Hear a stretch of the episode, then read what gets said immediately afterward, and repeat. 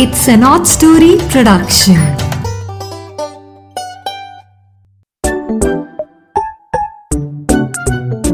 Hello मेरे प्यारे दोस्तों, आज आपको जानकर खुशी होगी मेरे प्यारे दोस्तों कि ये नीरा की नैया का पचासवां एपिसोड है। आज नीरा की नैया की गोल्डन जुबली है। ये सो so, मुझे बहुत खुशी हो रही है कि आप लोगों ने साथ दिया। आपके साथ के कारण ही आप ये कहानियाँ सुनते रहे, पसंद करते रहे, तभी मुझे इतना प्रोत्साहन मिला कि मैं आज अपने पचासवें एपिसोड पे पहुंच गई हूँ। तो आगे भी आशा करती हूँ ऐसे ही आप अपना प्यार देते रहेंगे और नीरा की नैया की नई नई कहानियाँ सुनते रहेंगे, एंजॉय करते रहेंगे और साथ में सुनाते रहेंगे अपने सभी दोस्तों को। वीरवार आ गया ना, नीरा की नैया को याद था अपना प्रॉमिस। तो आज की कहानी आपके लिए आई है नसीब अपना अपना। हाँ, और आपने ये कौन से ऐप्स पर सुननी है कहानियाँ? स्पॉटिफाई पे, गाना पे, जियो सावन पे, एप्पल पॉडकास्ट पे और अमेजोन म्यूजिक पे।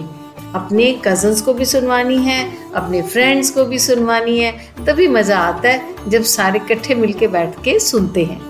ठीक है, तो अब हम कहानी आज की शुरू करते हैं। नसीब अपना अपना। एक गांव में दो किसानों की ज़मीनें साथ साथ थीं। दोनों का ही एक एक इकलौता बेटा था। दोनों ने आपस में सलाह करके अपने बेटों को अच्छे स्कूलों में शिक्षा दिलाई, फिर अच्छे कॉलेजों में भेजकर उनको एग्रीकल्चर की पढ़ाई करवाई।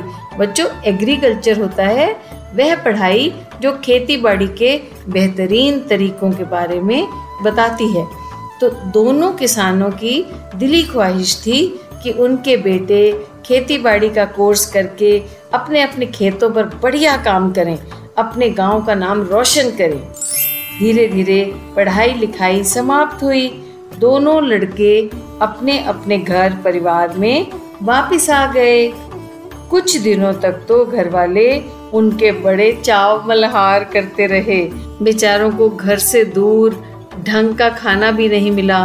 बहुत मेहनत से पढ़ाई की, नींद भी पूरी नहीं हुई बेचारों की, वगैरह वगैरह। तो उनको खूब आराम करवाया गया, खूब खिलाया पिलाया गया, रेस्ट करवाया। धीरे धीरे उन दोनों के पिता उनसे खेतों में बुआई के बारे में बातचीत करने लगे कि बेटा, अब बहुत मस्ती हो गई, अब थोड़ा सा कामकाज के बारे में भी सोचो। सुरिंदरजीत, एक किसान का बेटा, उसके पिता ने देखा कि वह अभी थोड़ा और रिलैक्स करना चाहता है। सुरिंदरजीत बहुत मस्ती के मूड में था और वो अभी कहता, पिताजी मुझसे खेतों की बात ना करो, थोड़ा रुक जाओ।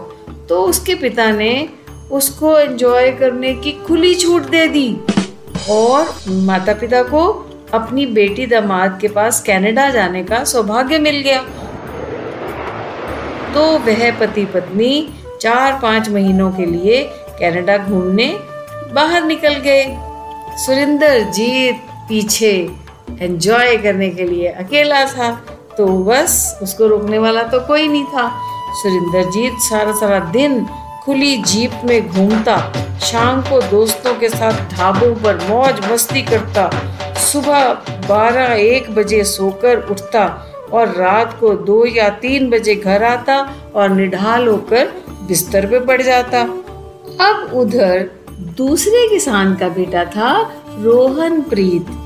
ये रोहनप्रीत निहायत सौम्य, शांत और ठहरा हुआ मैच्योर नेचर वाला लड़का था।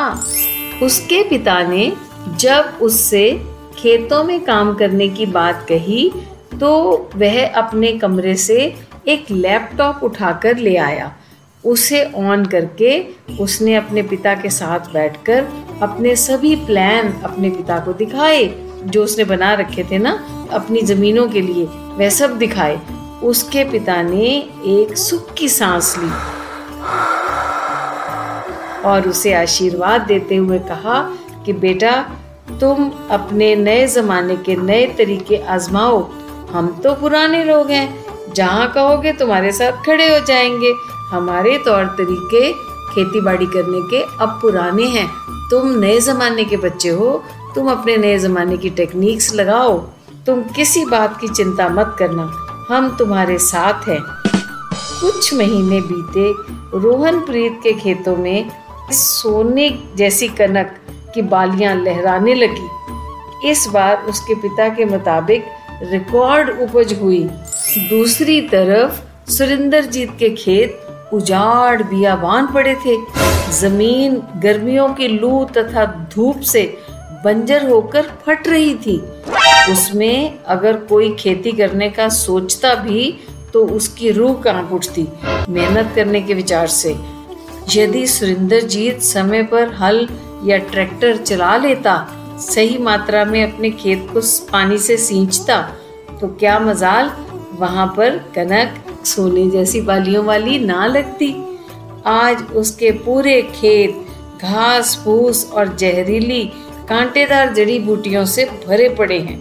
जाने सुरिंदरजीत की मौज मस्ती कब खत्म होगी और वह अपने माँ बाप के कनाडा से वापस आने से पहले क्या यह सब कुछ ठीक कर पाएगा या नहीं। तो आपने बच्चों देखा, इस कहानी से हमने क्या सीखा।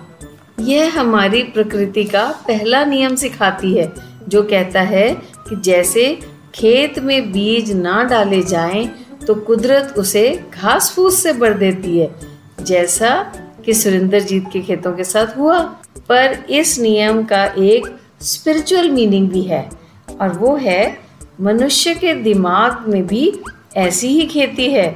मनुष्य के दिमाग में अगर सकारात्मक यानी पॉजिटिव विचारों के बीज ना बोए जाएं तो फिर वहाँ पर नेगेटिव सोच आ जाती है, नकारात्मक सोच आ जाती है और वो घास फूस की तरह सारी जगह घेर लेती है।